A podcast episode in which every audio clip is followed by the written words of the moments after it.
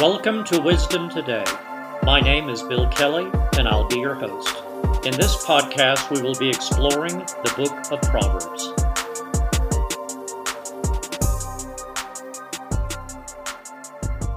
Let's open in prayer. Father God, I thank you for anyone listening to this podcast today. Lord, I pray that you would reveal to each one listening how much you truly love each and every one of them.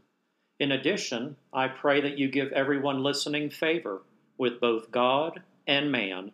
I ask this in Jesus' name. Amen. This is Proverb 11, beginning in verse 1. Dishonest scales are an abomination to the Lord, but a just weight is his delight. When pride comes, then comes shame, but with the humble is wisdom. The integrity of the upright will guide them, but the perversity of the unfaithful will destroy them. Riches do not profit in the day of wrath, but righteousness delivers from death. The righteousness of the blameless will direct his way aright, but the wicked will fall by his own wickedness.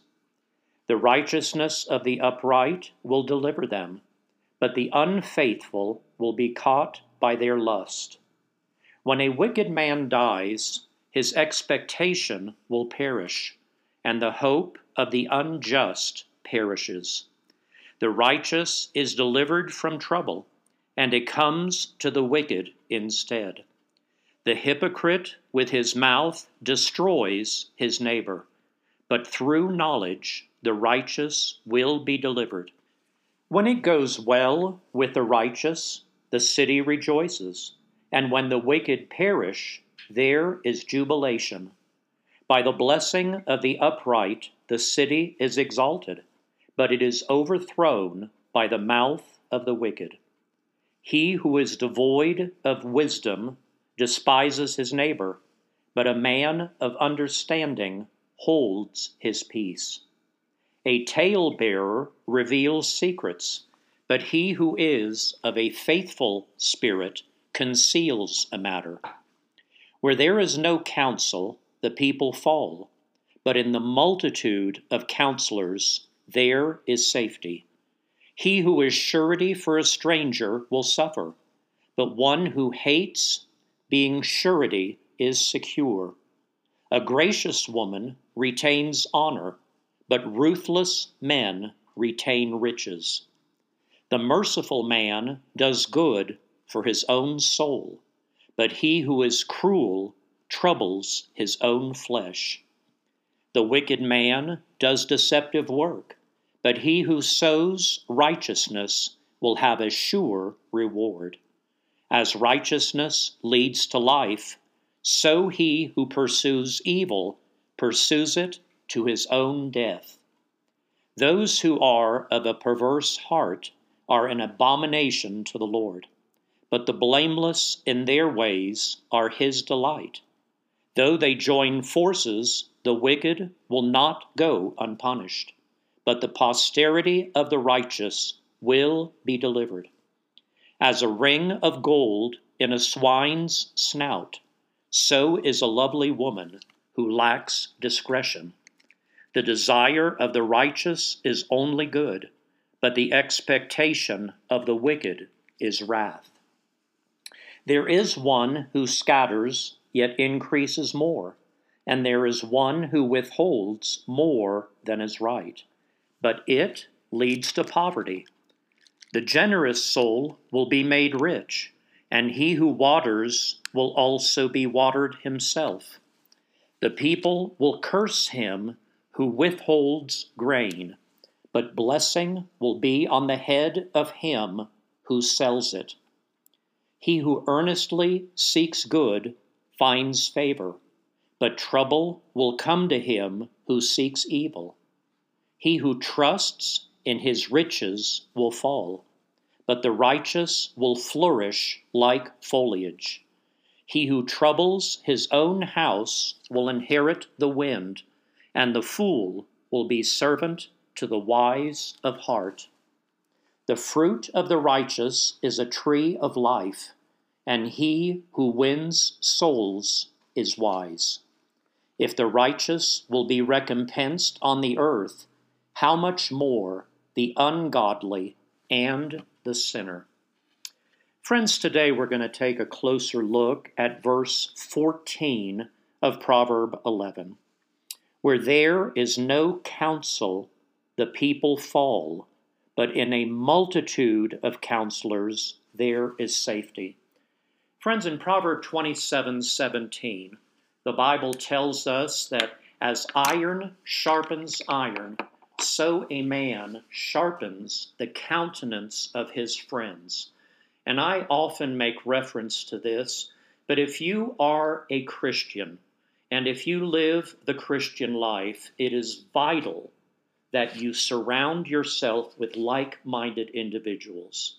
And you have to have at least one or maybe two or three good friends that you can trust, that you can be yourself with, that if you're having issues in your life, you can go to them for prayer. You can go for them and bare your soul with them because you know that you can trust them.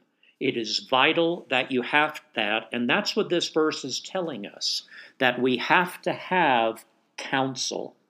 I also recommend reading Psalm 1. Psalm 1 also talks about the importance of being careful in who you confide with. Because many people, even though you think you can trust them, in actuality, you can't. And a lot of times people have been burned by occasions like this.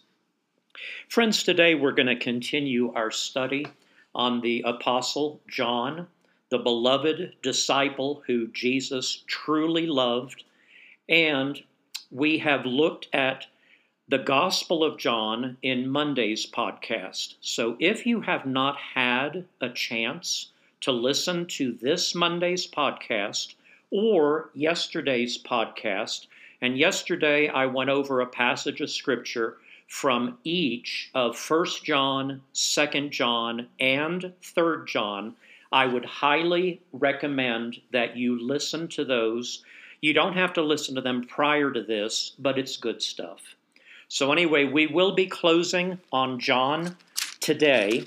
And what we're going to do is we're going to look at John's real good finishing to the Bible. John is responsible for writing the book of Revelation.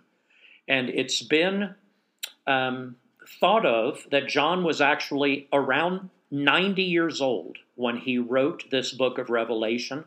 He wrote it around the year 95. So this is almost 50 years after Jesus had been crucified. But he was. Uh, he was sent to the island of Patmos and the religious leaders thought that they had put an end to John. But when he got there, he got a revelation, and Jesus, his, the Spirit of Jesus, actually came upon John, and we're going to visit that particular one today. We're going to start with that. But I'm going to go over four passages of Scripture from the book of Revelation and just talk about the importance of what John has to tell us through the Bible teachings that he has written for us. But we're going to start in chapter 1 of Revelation, beginning in verse 9. And it says, I, John, both your brother and companion, in the tribulation and kingdom and patience of Jesus Christ, was on the island that is called Patmos for the word of God and for the testimony of Jesus Christ.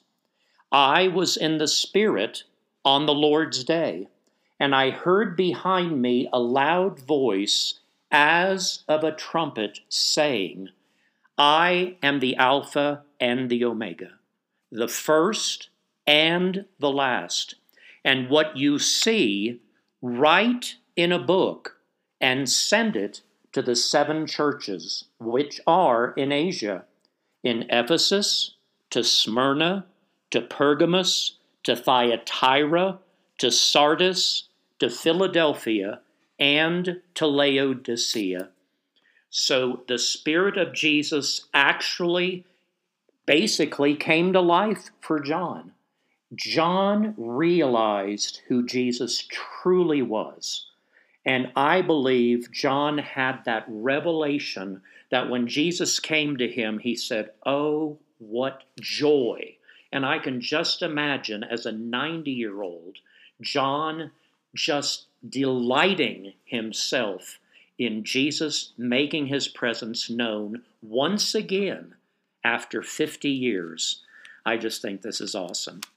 But let's go to the second one. I'm going to go to chapter 3 of Revelation because I truly believe this is an issue that still confronts the church today.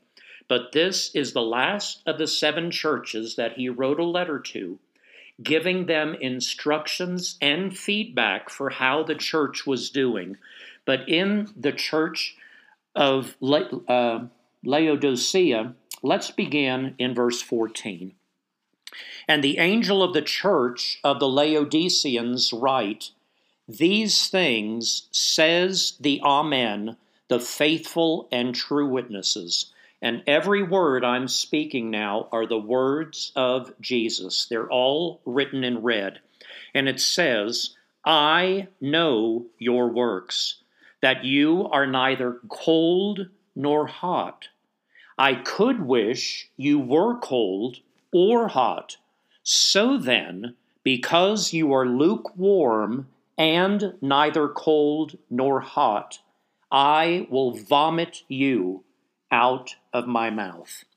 Because you say, I am rich, I have become wealthy, and have need of nothing, and do not know that you are wretched, miserable, poor, blind, and naked? I counsel you to buy from me gold refined in the fire, that you may be rich, and white garments, that you may be clothed, that the shame of your nakedness may not be revealed, and anoint your eyes with eye salve, that you may see. As many as I love, I rebuke and chasten. Therefore, be zealous and repent. Behold, I stand at the door and knock. If anyone hears my voice and opens the door, I will come into him and dine with him, and he with me. To him who overcomes, I will grant to sit with me on my throne, as I also overcame and sat down with my Father on his throne. Friends, Jesus is warning us here that if we claim to be Christians, that we be on fire for the Lord. Jesus was writing this church because he realized that many of them had become so comfortable with where they were, they were forgetting about what Jesus had done for them to change their life. But this is an invitation. If anyone is listening today and you've never taken that step to receive Jesus as your Lord and Savior, this is the chapter for you. This is saying Jesus is still knocking at the door of your heart today. He is reaching out for everyone listening to this podcast today. He wants you to open up the heart that you have and invite Him in to every aspect of your life. We are closing Revelation today. I'm going to go to the 19th chapter. Jesus on a white horse, and many of you are familiar with this. Let's begin chapter 19, beginning in verse 11. Now I saw heaven opened and behold, a white horse. And he who sat on him was called faithful and true. And in righteousness he judges and makes war.